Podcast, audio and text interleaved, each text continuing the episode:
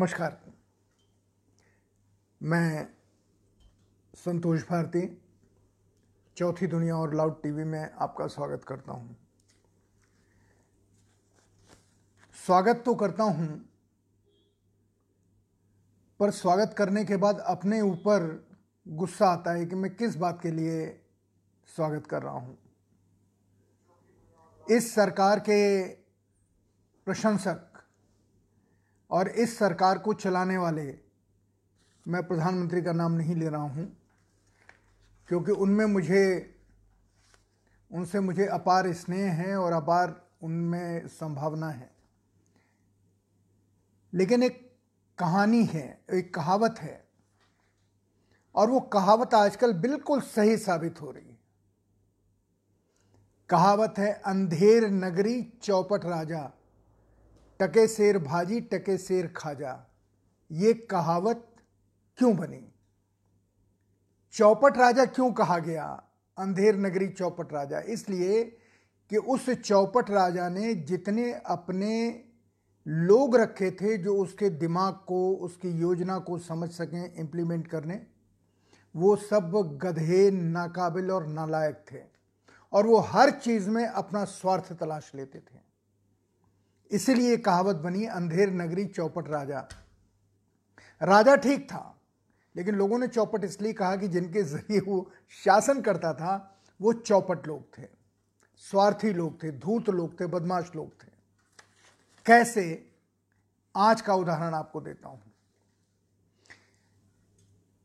कल से शोर हो रहा था कि रिज़र्व बैंक एक बहुत बड़ी प्रेस कॉन्फ्रेंस करेगा और इंडियन इकोनॉमी को कैसे बूस्ट किया जाए इंडियन इकोनॉमी को कैसे पटरी पर लाया जाए, इसके बारे में वो तरीके बताएगा। और रिज़र्व बैंक के गवर्नर ने आज 10 बजे प्रेस कॉन्फ्रेंस की। उस प्रेस कॉन्फ्रेंस की उनके चमचे दलाल पत्रकारों ने टेलीविज़न के ऊपर आर्थिक सलाहकारों ने भरमार कर दी, उनकी तारीफ़ की। क्यों तारीफ़ कर दी? क्योंकि ये सारा पैसा सोची समझी योजना के तहत फिर खाने की योजना है। पुनः उसको हड़प कर जाने की योजना है, जितना पैसा या जिस रेपो रेट को लेकर के रिज़र्व बैंक ने आज घोषणाएँ की। पैसा बैंक में जाएगा, पैसा उनके पास जाएगा, जिन्होंने आज तक बैंकों को चूना लगाया है। बैंक के अफसरों को पैसा देकर के बड़ी बड़ी कंपनियाँ एनपीए की हैं। इसमें कहीं ये नहीं है कि उनको पैसा न दिया जाए जिनकी एक भी ग्रुप कंपनी एनपीए में चली गई हो। यह नियम नहीं बनाया गया कि एनपीए में अगर किस, कोई भी ग्रुप, अडानी ग्रुप हो, अंबानी ग्रुप हो, चंपानी ग्रुप हो, ढांपानी ग्रुप हो गधा ग्रुप हो, जो भी ग्रुप हो, अगर उसकी एक भी कंपनी एनपीए में गई है, उससे इस पैकेज का कोई फ़ायदा नहीं मिलेगा। क्या ये घोषणा हुई है? नहीं हुई है। इसलिए नहीं हुई है कि खाते तो उसी के ज़रिए से हैं। ये पूरा पैसा जो कोरोना के प्राइम मिनिस्टर फंड में आया है, पता नहीं क्यों मुझे डर लग रहा है कि इसमें से भी दस बीस हज़ार करोड़ लोग अभी तक खा चुके होंगे।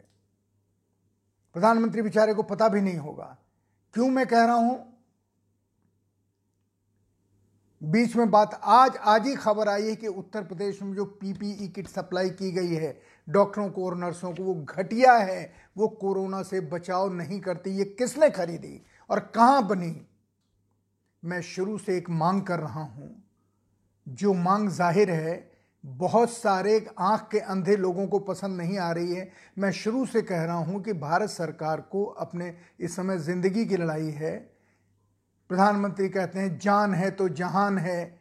तो वो जान कैसे रहेगी अगर उसको बचाने के सही साधन उन लोगों के पास नहीं होंगे जिनके पास इसका जिम्मा है, जैसे डॉक्टर और नर्स हैं।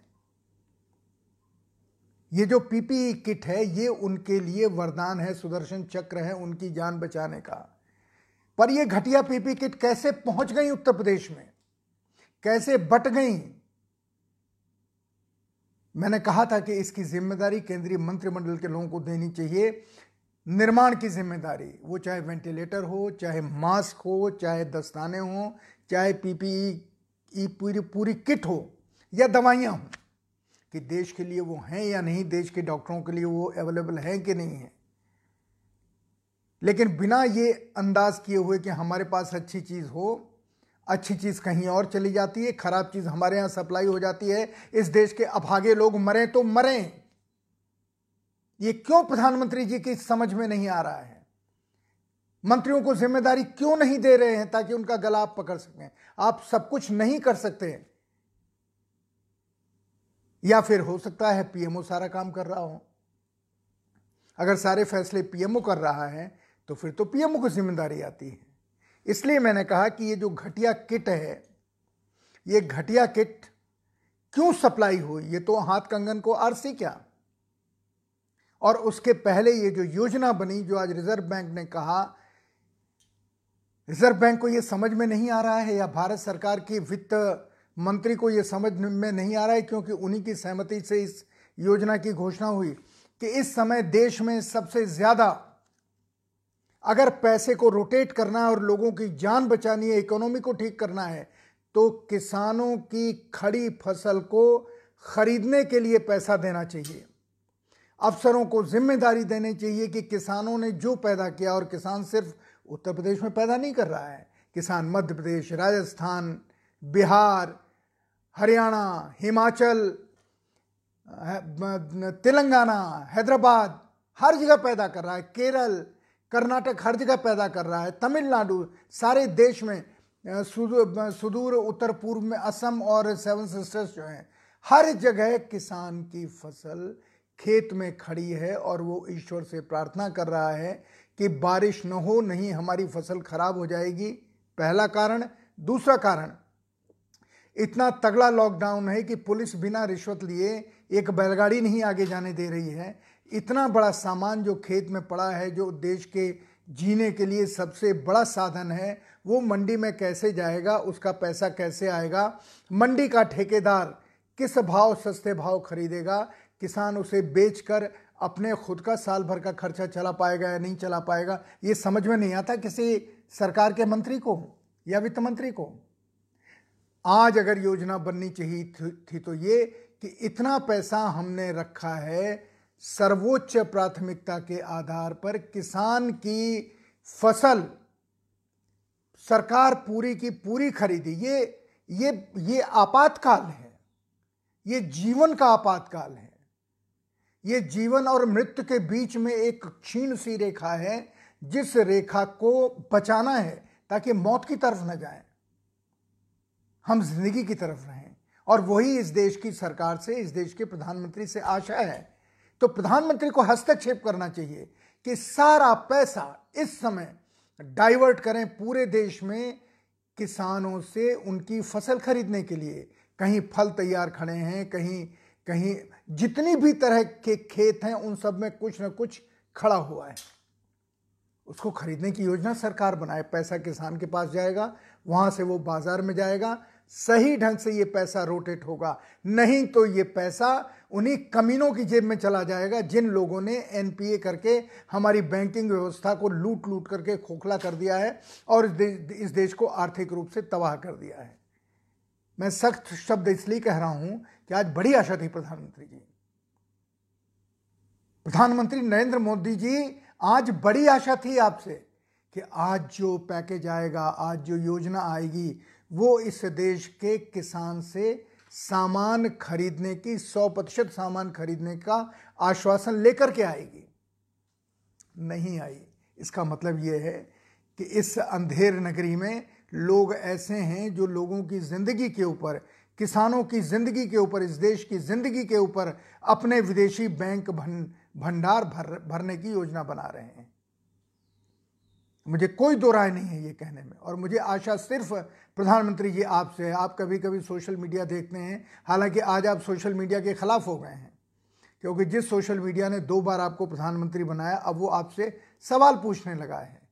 तो आपके यहाँ से इशारे चले गए हैं। उन लोगों के वीडियो ख़त्म हो रहे हैं जो आपसे सवाल पूछ रहे हैं। उन लोगों की बातें आपके पास नहीं आ पा रही हैं। पर अगर कहीं से छुपती छुपाती कोई बात आपके पास पहुँच जाए तो कृपा करके इस देश के किसानों के बारे में सोचिए। अगर अभी इन पंद्रह दिनों में उनकी फ़सल आपने नहीं खरीदी तो फ़सल बर्बाद हो जाएगी।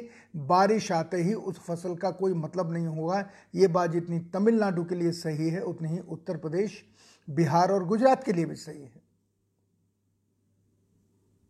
इसका जिम्मा आपके ऊपर है, सीधा आपके ऊपर है। क्योंकि जैसा राजा होगा, वैसे ही तो उसके दरबारी होंगे। ये जो ये जो चापलूस दरबारी दरबारी आपके हैं, जो आपकी वाह वाह करते हैं, चाहे वो आपके कपड़ों पे करते हों, आपकी स्टाइल पे करते हों, जिसके ऊपर, आपकी भाषा के ऊपर करते हो, आप सब अच्छा करते हैं। पर नीचे जो इम्प्लीमेंट करते हैं लोग, वो खतरनाक लोग हैं। इस देश के लिए वो अपराधी हैं। वो देश प्रेमी नहीं है। मैं ये इसलिए कह रहा हूँ कि ये क्या रिज़र्व बैंक ने किया? किसानों की खरीद का मैं बार बार दोहरा रहा हूँ। इमीडिएट इसका करेक्शन कीजिए। किसानों की खरीद फ़सल 100 प्रतिशत खरीदी जाए, ये आदेश प्रधानमंत्री कार्यालय से निकलना चाहिए आज से कल के बीच में। क्योंकि किसान के पास पैसा जाएगा, वो सीधे रोटेट होगा, पूरे बाज़ार को ज़िंदा करेगा और बहुत सारी चक्र चलने लगेंगे। हम दोबारा उन रास्तों की तरफ़ जा रहे हैं जिनको हमने छोड़ दिया था। बड़ी बड़ी फ्लोर मिल नहीं। अब छोटी छोटी आटा चक्कियों का ज़माना आने वाला है। इसके बारे में हम कल बात करेंगे, पर आज जो चिंता है, एक तो घटिया पीपी की पीपी किट, उसी चीन जिसके, जिसको हमने इतनी गालियाँ दी, लातें दी, चीन का वो सेंटेंस कितना सही हुआ कि भारतीय सिर्फ़ गाल बजाते हैं। इनको काम करना नहीं आता, ये सामान हम हम ही से खरीदेंगे। पहले उसने हमको पाँच लाख किटें दी, जो बीच समंदर से चली गई, हमने खरीदी, वहाँ से अच्छी किटें जो चली गई, अमेरिका। आज, कल शायद साढ़े चार लाख किटें यहाँ फिर आई हैं। कौन हवाई जहाज़ लेके आया जहाज़ लेके आया क्या लेके आया लेकिन उनमें घटिया किट आ गई या फिर घटिया किट हमारे कारखानों में बन रही हैं। कहाँ बन रही है, इसका पता तो सरकार बताएगी। लेकिन घटिया किट कहीं हैं जिसकी शिकायत डॉक्टरों और नर्सों ने की है उत्तर प्रदेश के। तो क्या ये चिंता की बात नहीं होनी चाहिए कि जब जीवन और मृत्यु के बीच में बहुत हल्की रेखा है, आप लोगों से जीने की अपील कर रहे हैं चार चार बार महीने में, और आप ही के लोग घटिया किटें खरीद के भेज रहे हैं, ऐसे लोगों को पकड़ा नहीं जाना चाहिए, ऐसे लोगों के लिए मृत्युदंड नहीं होना चाहिए। हम क्या आपसे गाल बजा रहे थे अब तक कि जब अपने मंत्रिमंडल के लोगों को ज़िम्मेदारी दीजिए उत्पादन की, जो रक्षा के हथियार बनाते हैं कारखाने, उनको बदल दीजिए। आपने बदला, उन्होंने बहुत कुछ बनाया, लेकिन जितने देश के दूसरे मंत्री हैं, सुनाम धन्य, बहु, तुलसी बहु, स्मृति ईरानी आपकी परमप्रिय, वो नहीं कर सकते थे कि जितने कपड़े वाले लोग हैं, उनसे मास्क और ग्लव्स और वो वो सूट, पीपी सूट बनाने की बात करते हैं।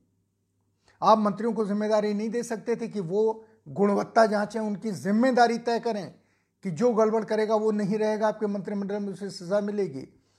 तो वो नीचे वाले भी उससे सतर्क होते, कहीं कुछ नहीं हुआ। और नतीजा, आज की तारीख में खबर आई है कि पीपीई किट घटिया लोगों को सप्लाई हुई है।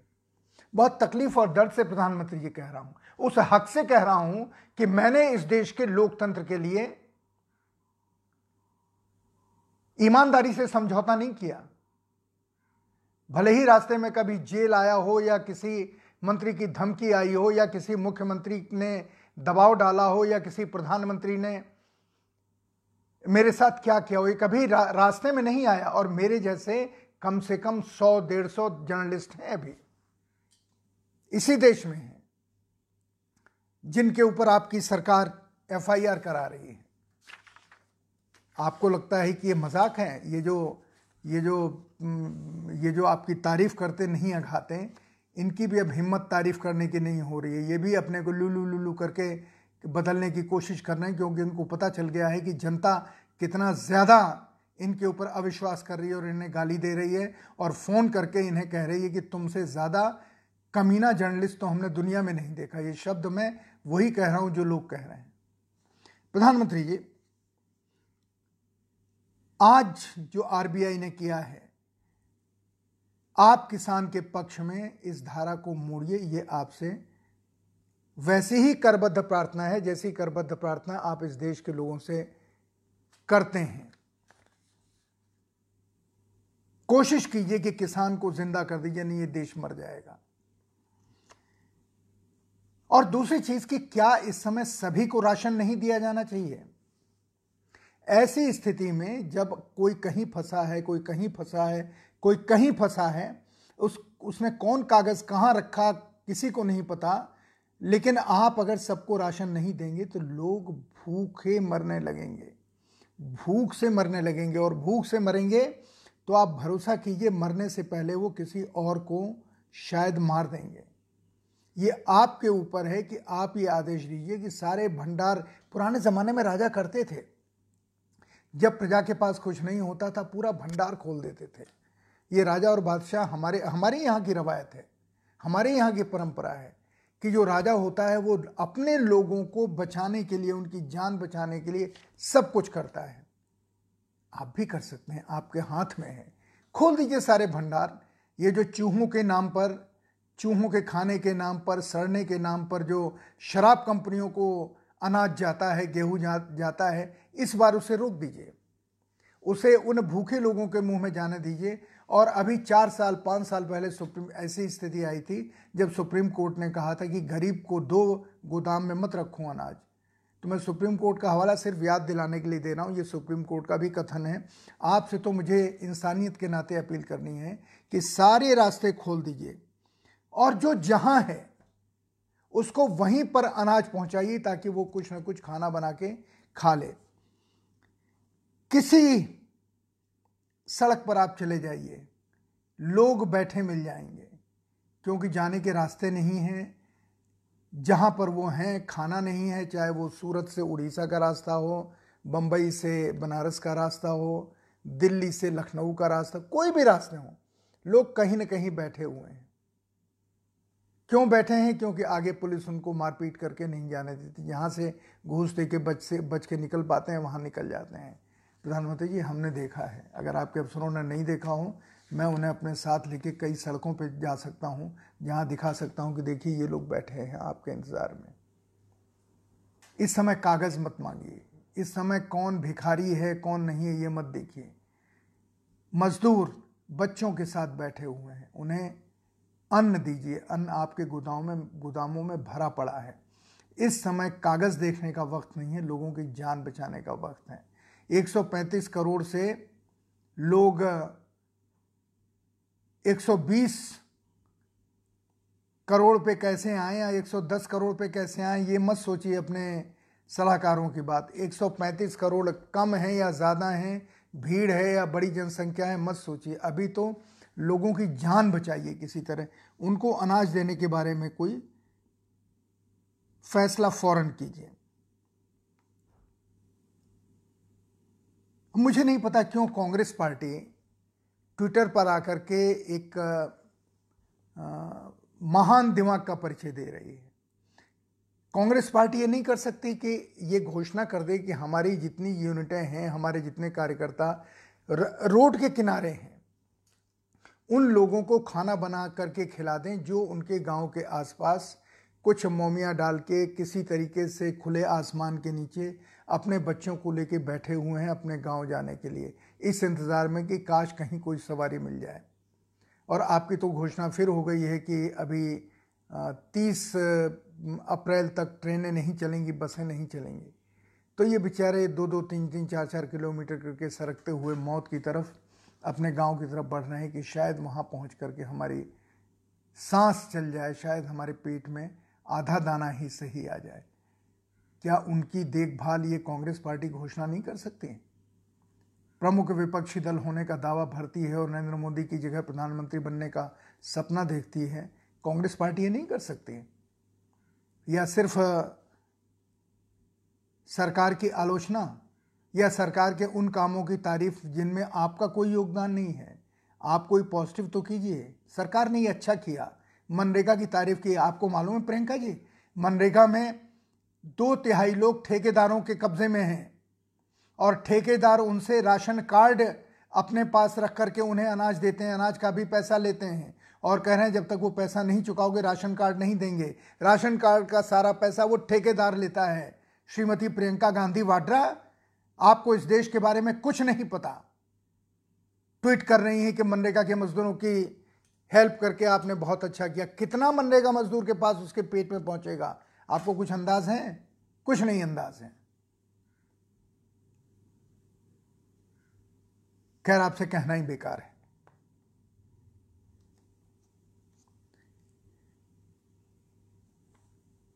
कर्नाटक में रथ यात्रा किसकी परमिशन से हुई कल?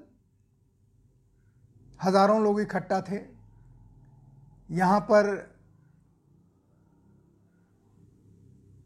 सोशल डिस्टेंसिंग का ध्यान क्यों नहीं रखा गया? कर्नाटक में क्या कांग्रेस की सरकार की थी? येद्रप्पा की सरकार थी। येद्रप्पा जी, आपने प्रधानमंत्री का कहा क्यों नहीं माना?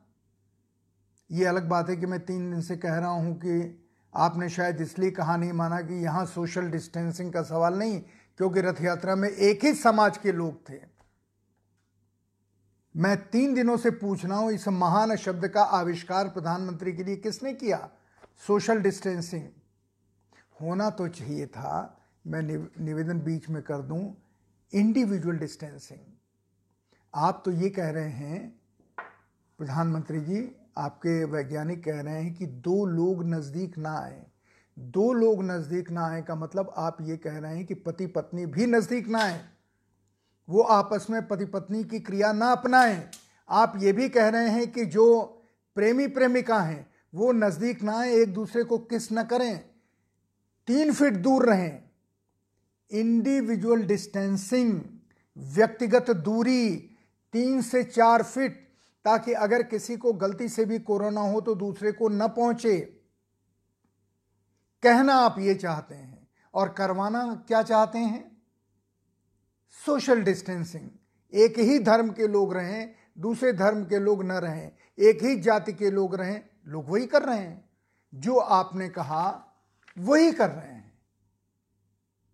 वो व्यक्तिगत दूरी नहीं बनाते, चाहे वो सवेरे की सब्ज़ी मंडी हो, चाहे वो शाम का बाज़ार हो, चाहे वो कोई फ़ंक्शन हो, चाहे वो रथ यात्रा हो, कल की रथ यात्रा कर्नाटक की, हज़ारों लोग। येद्रप्पा जी ने नहीं रोका। हटाइए येद्रप्पा जी को अगर हिम्मत है आप में तो। कि तुमने नहीं मानी, तुमने इतने लोगों में कोरोना का संकट खड़ा किया। हाँ टेलीविज़न चैनल को एक शब्द दे दीजिए। मरकज। देखिए किस तरीके से बात करते हैं। लगता है जैसे सारे देश में कोरोना फैलाने का जिम्मा मरकज का है। और किसी को नहीं, और सब भगवान के हमारे जो अयोध्या के महंत जी हैं, नित्य गोपाल दास, कोई कोरोना फ़र्क नहीं पड़ेगा रामलला के दर्शन करने, आओ, चढ़ावा, चढ़ाओ। है ना कमाल? तो उनमें और मौलाना साद में कि मरने के लिए मस्जिद सबसे बेहतर है और कहीं जाने की ज़रूरत नहीं है, अल्लाह तुमको कोरोना नहीं होने देने का, दोनों में क्या फ़र्क है? इसीलिए दोनों खिलाफ कार्रवाई नहीं हो रही है। बांद्रा की भीड़ का सच किसी पत्रकार ने नहीं दिखाया आज इसलिए कह रहा हूँ कि कल वहाँ की पुलिस ने एक वीडियो शेयर किया, बंबई पुलिस ने। और अब पता चला कि ये सारी बांद्रा की कहानी भारतीय जनता पार्टी समर्थक चमचे पत्रकारों ने फैलाई थी। वो चाहते थे कि इस भीड़ को हम हिंदू, मुसलमानों की भीड़ बताकर उद्धव ठाकरे के सर के ऊपर फोड़ दें, ताकि उद्धव ठाकरे के खिलाफ हिंदू हो जाएँ और उन्हें सत्ता से हटाया जाए। ये था खेल। और वहाँ की पुलिस ने कल रात में इस खेल को साफ़ कर दिया। हमारे कुछ पत्रकार भाई भी पकड़े गए। एक चैनल तो कल से लेके आज तक सफाइयाँ ही सफाइयाँ दे रहा है। अब तो जो एक महिला स्टार एंकर थी उस चैनल की, पहले तो कह रही थी, अब कह रही कि नहीं नहीं, वहाँ खाली मस्जिद से नहीं थे मुसलमान, वो तो अब तो उसमें और लोग भी थे। अचानक स्टेटमेंट बदलने लगे। मैं उद्धव ठाकरे ने इसको जैसे हैंडल किया, उसकी तारीफ़ करूँगा। लेकिन उद्धव ठाकरे की इसलिए आलोचना भी करूँगा कि आपका भी ये जिम्मा है, आपकी सरकारों को पता है कि कहाँ कहाँ पर मजदूरों की घनी बस्ती है, जो प्रवासी मजदूर है। अगर आपको इतना नहीं पता तो आपको कभी आतंकियों के बारे में भी पता नहीं चल सकता। इसका मतलब आपका इंटेलिजेंस इंटेलिजेंस सिस्टम कमज़ोर है। इसलिए कोशिश करके उन लोगों को राशन पहुंचाइए जो अपने घर जाने के लिए एक छोटी सी अफवाह पर इकट्ठे हो गए इतनी बड़ी संख्या में। और खैर चैनल्स का तो को तो आ, सलाम ही सलाम करना चाहिए। उनकी आलोचना करना बेवकूफ़ी है क्योंकि बांद्रा से ज़्यादा भीड़ सूरत में थी। बांद्रा से ज़्यादा भीड़ सूरत में थी। सूरत का ज़िक्र नहीं है। सूरत की चर्चा नहीं है, क्योंकि सूरत में अभी कोई हिंदू मुस्लिम एंगल नहीं मिलने वाला। ये हम पत्रकारिता के नाम पर जो जोकरी कर रहे हैं, एक मखौल कर रहे हैं, ये बेशर्म लोग जिन्होंने पत्रकारिता की की परिभाषा बदल दी है। ऐसा नहीं है कि तो तुम्हारे आगे सब हरा ही हरा है। सावन के अंधे हो, ठीक है, लेकिन सब हरा नहीं है, बाहर गर्मी भी है। दोनों दोनों जगह एक ही समय, एक ही साथ लोग बाहर आए, सूरत का ज़िक्र नहीं है। मैं बांद्रा की भीड़ में बम्बई पुलिस को की शाबाशी देता हूँ, जिसने सारे संदेह क्लियर किए। उस पुलिस प्रेस कॉन्फ्रेंस का और वीडियो का ज़िक्र इन नालायक चैनलों के पास नहीं है। माफ़ कीजिएगा, ये जितने चैनल हैं, जो सो कॉल्ड बड़े चैनल हैं, ये बड़े नहीं हैं, बड़े अदने हैं, बड़े बौने हैं, बहुत ऐसे हैं जिनको पत्रकारिता की ए बी सी डी नहीं मालूम है। मरकज को के बारे में मैंने पता किया, और मैं सोच रहा था कि शायद कोई टेलीविज़न पत्रकार इसको बताए। दरअसल जो मरकज़ नाम की संस्था है, ये थाने के साथ जुड़ी हुई है, ये तो टेलीविज़न चैनल्स ने आपको बता दिया। लेकिन मरकज़ नाम की बिल्डिंग, मरकज़ एक बड़ी सराय है, जैसे बड़ी धर्मशाला होती है। लोग आते हैं, ठहरते हैं, चले जाते हैं और इसमें एक साथ दस हज़ार लोग इकट्ठे हो सकते हैं। समारोहों के लिए भी लोग इसको किराए पे लेते हैं। बहुत सारे लोग आते हैं जो आते हैं, वो वहाँ हिंदुस्तानी आते हैं, ठहरते हैं, चले जाते हैं और जो विदेशी आते हैं, उन्हें पड़ोस के पुलिस थाने में अपनी आमद लिखानी पड़ती है। किसी भी मुस्लिम देश का आदमी अगर हिंदुस्तान आता है, उसका वीज़ा लिमिटेड होता है कि वो कहाँ कहाँ जा सकता है।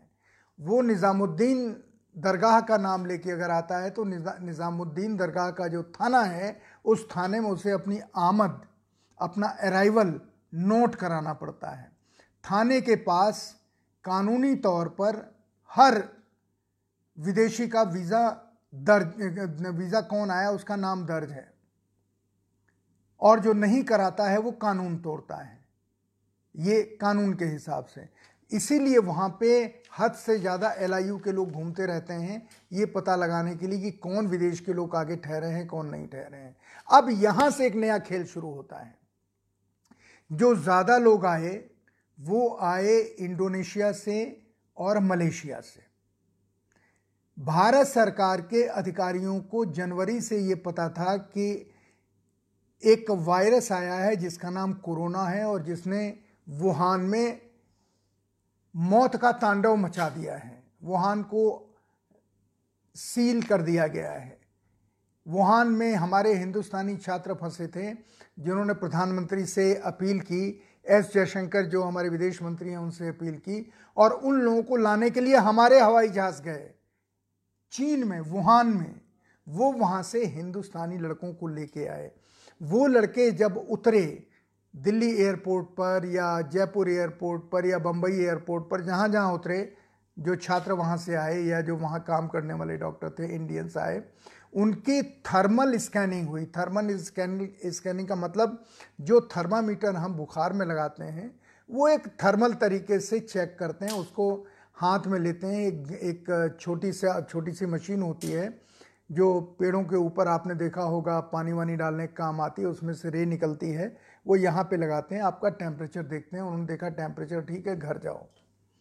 कोई अंकड़ा हमारे पास नहीं है कि उस वुहान से जहाँ कोरोना फैला, जहाँ इतने लोग मरे, जिसे घेरा गया, जहाँ दवाइयाँ हुई, जहाँ डॉक्टर संक्रमित हुए, नर्स संक्रमित हुई, हमारे जो लोग आए, जिनका आंकड़ा हमारे पास है, क्योंकि हवाई जहाज़ में टिकट लेके आए वो, जिनको टिकट सरकार ने दी, उनकी भी लिस्ट है।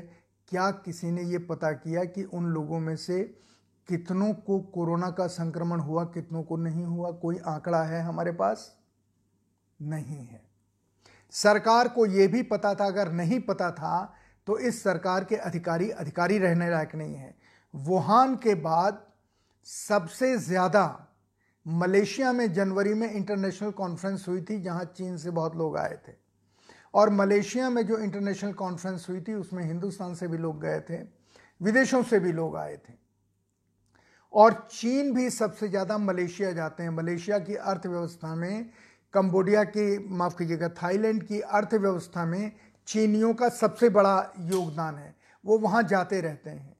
और मलेशिया और थाईलैंड से ही हमारे यहाँ ये जो आ, मार्च में और अप्रैल में जो भीड़ आई जिसको हम मरकज़ की भीड़ कहते हैं उसमें बहुत ज़्यादा विदेशी मलेशिया और थाईलैंड के थे। मलेशिया और थाईलैंड के जो लोग आए, वो निश्चित कोरोना लेके आए इस मरकज़ की कॉन्फ्रेंस में। उनका कोई आंकड़ा सरकार के पास है क्या? नंबर एक। नंबर दो, क्या सरकार को ये पता है, लेकिन सरकार ने उसकी जाँच नहीं की? जितने सामान्य लोग आते हैं या सामान्य लोग आए इस कॉन्फ्रेंस में शामिल होने के लिए तेरह, चौदह, पंद्रह की ये सब तो गरीब लोग तो ठहरे मरकज़ में। वहाँ पर जितनी दूरी में आप प्रार्थना करते हैं या नमाज़ पढ़ते हैं, उतनी ही जगह सोने के लिए होती है। वहाँ कोई कमरा नहीं है। आपने देखा होगा लंबे लंबे हॉल हैं जिसमें दस हज़ार लोग रह जाते हैं। लेकिन जो अमीर आते हैं, वहाँ के एमपी आते हैं, पैसे वाले आते हैं, इन्हीं देशों के, वो मरकज़ में नहीं ठहरते। वो आसपास के होटलों में ठहरते हैं। आसपास सैकड़ों छोटे मोटे होटल हैं। वहाँ ठहरते हैं। ये जो इंटेलिजेंस लोकल यूनिट के अफसर हैं, ये उन होटलों में भी जाते रहते हैं और हर एक का क्षमा कीजिएगा हिस्सा बना हुआ है कि ज़्यादा सवाल न करें। कितनों ने उस होटलों में जाँच की कि जो लोग थे, उनमें कोरोना था या नहीं था? विदेशी। जो थाईलैंड और मलेशिया से आए थे।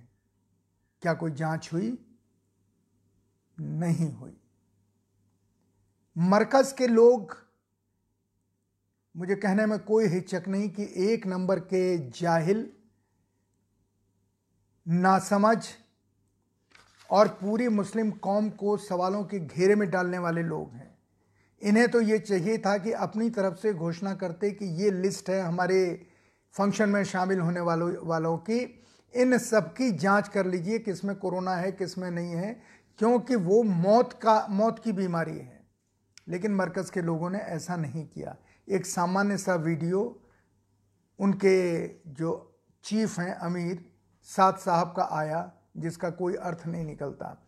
वो सिर्फ़ इतना था कि जो सरकार कह रही है वो माने। नहीं, उन्हें कहना चाहिए था कि सब लोग जाएँ और बताएँ कि हम मरकज़ के हैं और अपनी जाँच कराएँ। और एक पर्ची लें कि हमें कोरोना नहीं है। हालाँकि उसके बाद उस पूरे निज़ामुद्दीन एरिया को घेर लिया गया, मरकज़ को भी सील कर दिया गया। न कोई आ सकता है, न जा सकता है। हर घर की जाँच हुई। अब वो आंकड़ा चाहिए कि जब पूरे निज़ामुद्दीन क्षेत्र की, जिसमें मरकज़ भी है, जाँच हुई, उस जाँच में कितने कोरोना पॉजिटिव और कितने निगेटिव निकले? ये आंकड़ा सरकार क्यों सामने नहीं ला रही है? अगर जिस तरीके से टीवी चैनल और उनके चमचे गर्दभ पत्रकार बोल रहे हैं, उससे तो उस पूरे इलाके को कोरोना से फंसा होना चाहिए था। पर वो आंकड़ा सामने नहीं आ रहा है, न वो आंकड़ा लाया जा रहा। मैं मांग करता हूँ कि वो आंकड़ा सामने आए, क्योंकि देश में सांप्रदायिकता का एक ऐसा माहौल बन गया है, जिससे ऐसा लगता है कि कभी भयानक दंगा भी हो सकता है। मैं नहीं कहता हूँ कि इसको कौन कर रहा है, लेकिन कोई तो कर रहा है।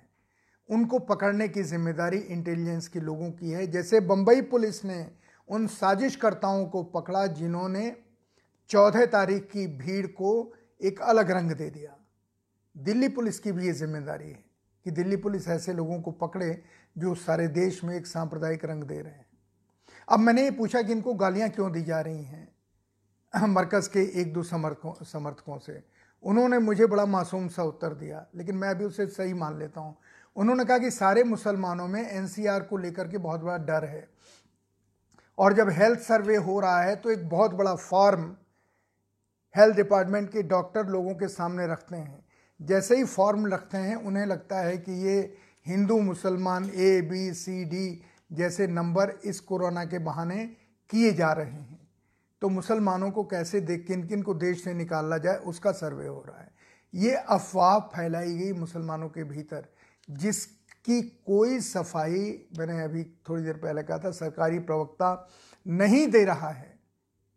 हालाँकि मुस्लिम भाइयों को चाहिए कि अपने आप ऑफ़र करें, लिख के ऑफ़र करें, अस्पतालों में ऑफ़र करें कि उनकी जाँच हो।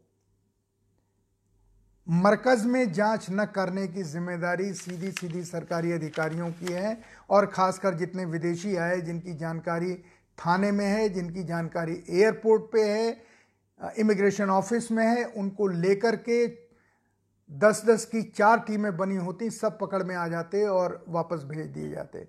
ये नहीं हुआ अभी तक। तो इसकी मुख्य ज़िम्मेदारी किसके ऊपर जाती है? मुख्य ज़िम्मेदारी जाती है हमारे उन अधिकारियों के ऊपर जिनके ऊपर इसकी ज़िम्मेदारी थी। जिन सरकारी अधिकारियों ने लापरवाही की, उनको लेकर के क्या कुछ होगा या जिन होटलों में जाँच नहीं हुई है, जिन सरकारी एल के लोगों की ज़िम्मेदारी थी, अधिकारियों की ज़िम्मेदारी थी, जहाँ पैसे वाले विदेशी ठहरे थे, उनकी जाँच नहीं की, क्या उसकी कोई जाँच होगी? पता नहीं।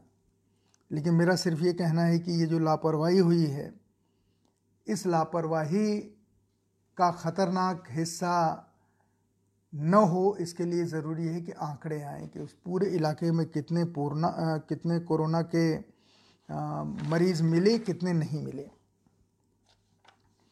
और जब हमारे अधिकारियों को ये पता था कि चीन के बाद ये बीमारी मलेशिया और इंडोनेशिया में सबसे पहले पहुँची तो इन देशों में जाने वाले और इन देशों से आने वाले लोगों का वीज़ा क्यों कैंसिल नहीं हुआ? भेजा भी हमने, पासपोर्ट से, बुलाया भी हमने वीज़ा से। तो इमिग्रेशन को ये ऑर्डर होना चाहिए था कि जो भी इन देशों में जा रहे हैं, चूँकि यहीं पे सबसे पहले फैला, उनको रोकने की कोशिश या क्वारंटाइन की कोशिश क्यों नहीं हुई? इसलिए प्रधानमंत्री का ये कहना तो सही है कि वुहान की जब चर्चा दुनिया में नहीं हुई थी, तब हमने टेस्ट करना शुरू कर दिया था, पर वो टेस्ट सिर्फ़ वुहान से आने वालों का था। बाकी का नहीं था, क्योंकि बाकी के लिए तो हम नमस्ते ट्रंप में फंसे हुए थे, उसकी तैयारी में फंसे हुए थे। लाखों लोग 24 अप्रैल को 30 मार्च को हिंदुस्तान में पहला केस केरल में कोरोना का पकड़ा गया। वुहान में हंगामा हो चुका था, वुहान के लोग आ चुके थे, उनकी जाँच पूरी नहीं हुई, सिर्फ़ थर्मल गन से जाँच हुई। उसके बाद हमने एक लाख लोग से ज़्यादा लोगों को अहमदाबाद में इकट्ठा किया। आगरा गए वो, दिल्ली में इकट्ठे हुए लोग। 24 अप्रैल को, और कोरोना चल रहा है। ये किन अधिकारियों के दिमाग का शातिरपना था, प्रधानमंत्री को इसका विश्लेषण करना चाहिए। और अब कोशिश करनी चाहिए कि जिन अफवाहों के चलते मुरादाबाद और इंदौर जैसी घटनाएँ हो रही हैं, उनकी सफ़ाई खुद मुस्लिम नेताओं से कराएँ कि ये एनसीआर का केस नहीं है, ये जान बचाने के लिए आपसे अपील है कि आप जाएँ और सरकार में अपने को दिखाएँ। ये बहुत आवश्यक है। मैं एक और चीज़ आपको बताता हूँ कि भारत के इस हाल का जो हो रहा है और ख़ासकर मुसलमानों को जिस तरह कॉर्नर करने की कोशिश कर रहे हैं, इसको ध्यान से सुनिए। इसका बहुत गंभीर असर अरब देशों पर पड़ा है।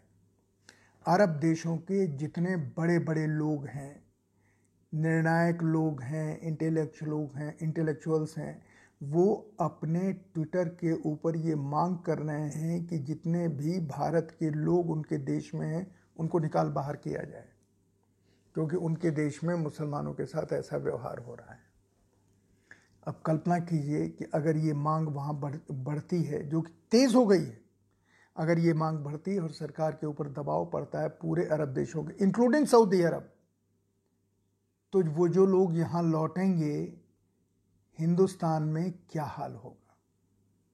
एक और अगर ये टेंशन बढ़ता है और सारे अरब देश एक होकर के, देखिए, अब जो मैं कह रहा हूँ, इसमें कोई भी कल्पना नहीं है।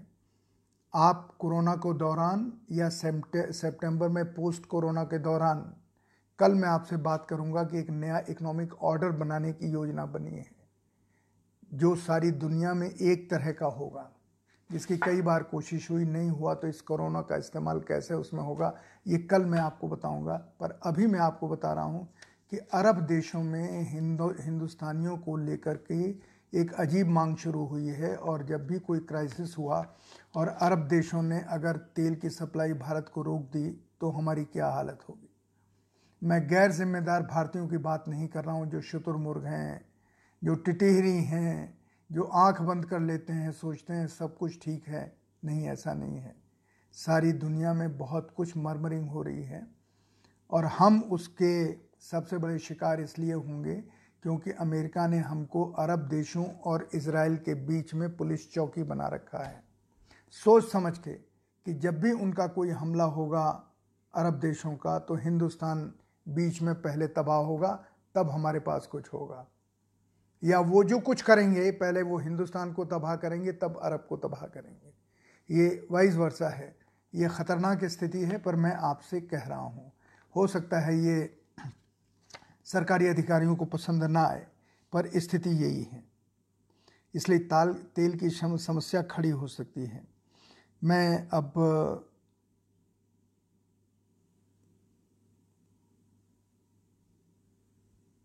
घटिया किट की बात पे इसलिए आ रहा हूँ कि घटिया किट ने इस देश के लिए देशद्रोह का काम किया है।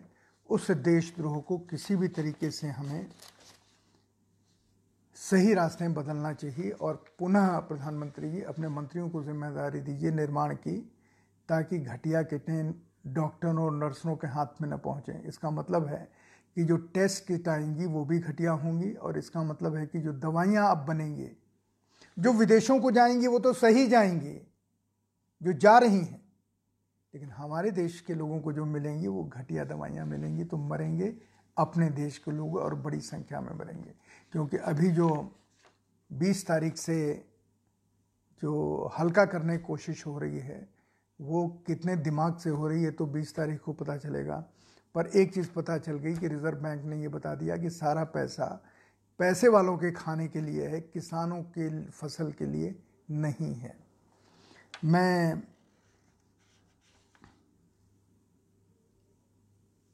दो लोगों का नाम लेता हूँ। जिनके खिलाफ एफआईआर हुई है, एक सिद्धार्थ वरदराजन, जो बड़े पत्रकार हैं, साख वाले पत्रकार हैं, दूसरे निखिल वागले, जिन्होंने एक दूसरे पत्रकार को लिखा है कि आपके जैसा बेशर्म पत्रकार कोई है नहीं, जिन्होंने हिंदू मुस्लिम करने की कोशिश की। वो पत्रकार भी, क्योंकि बहुत सारे पत्रकार कल मैंने घोषणा की थी कि आज तक से सत्तर लोग निकाल दिए गए, हर अखबार का मैंने एक एक आपको सूचना दी थी। कि इस अर्थव्यवस्था का असर पड़ा है कि सब निकाल दिए गए। अब निकालने में जो रखे गए, वो चमचे रखे गए हैं। निकाले वो गए हैं जो ईमानदार और सच्चे पत्रकार थे। उनको चुन चुन के हर संस्थान ने निकाल दिया है। अब इनको निकाल दिया है तो इनकी अभी हिम्मत नहीं है जो बीच में हैं कि वो निखिल वागले या सिद्धार्थ वरदराजन जैसों की प्रशंसा कर सकें। पर मैं ये जानता हूँ कि पत्रकारों का बहुत बड़ा वर्ग सिद्धार्थ वरदराजन और निखिल वागले जैसे लोगों के साथ है। ये ईमानदार पत्रकार हैं, हिम्मत के साथ बात कह रहे हैं और लोकसभा के सदस्य रहे। कभी के अपने मित्र, मुख्यमंत्री योगी से कह रहा हूँ कि उस अधिकारी की बात बहुत मत सुनिए, जो पत्रकारों को, के ऊपर एफआईआर करने की बात कर रहा है। मत कीजिए ऐसा, आपके ऊपर कोई दाग नहीं है। पर आपके ऊपर एक ही दाग लगेगा कि आप अपनी आलोचना रंच मात्र भी नहीं सुन सकते। आप क्रोधित हो जाते हैं और फिर आप कुछ भी आदेश दे देते हैं। योगी जी, एक साधारण और छोटा मित्र होने के नाते जिसे आप जानते हैं और संयोग से मैं आपके परम पूज्य गुरु को भी जानता हूँ, आप जानते हैं इस बात को। मेरा आग्रह है कि आप ऐसा कदम मत उठाइए, जिससे ये छवि जाए कि एक ऐसा मुख्यमंत्री था जो रंच मात्र भी अपनी आलोचना नहीं सुन सकता था, वो क्रोधित हो जाता था, वो बदला लेने लगता था। तो ये न साधुता, ये साधुता शब्द परम पूज्य महंत अवैधनाथ जी का है, जो मैं किताब लिख रहा हूँ, उसमें आएगा कि ये तरीका राजनीति का होगा, साधुता का नहीं होगा। आपसे आशा है कि आप साधुता का तरीका अपनाए रखेंगे। ये शब्द मेरा नहीं है। परम पूज्य गुरु अवैधनाथ जी का है। मैं आपसे विदा लेता हूँ। कल आऊँगा, तब मैं आपसे कोरोना के और अर्थव्यवस्था में क्या रिश्ता है, कोशिश करूँगा कि इसके बारे में कुछ कह सकूँ। तब तक आप भी सोचिए, ताकि आप मेरे कहे हुए को जाँच सकें। नमस्कार। जय हिंद।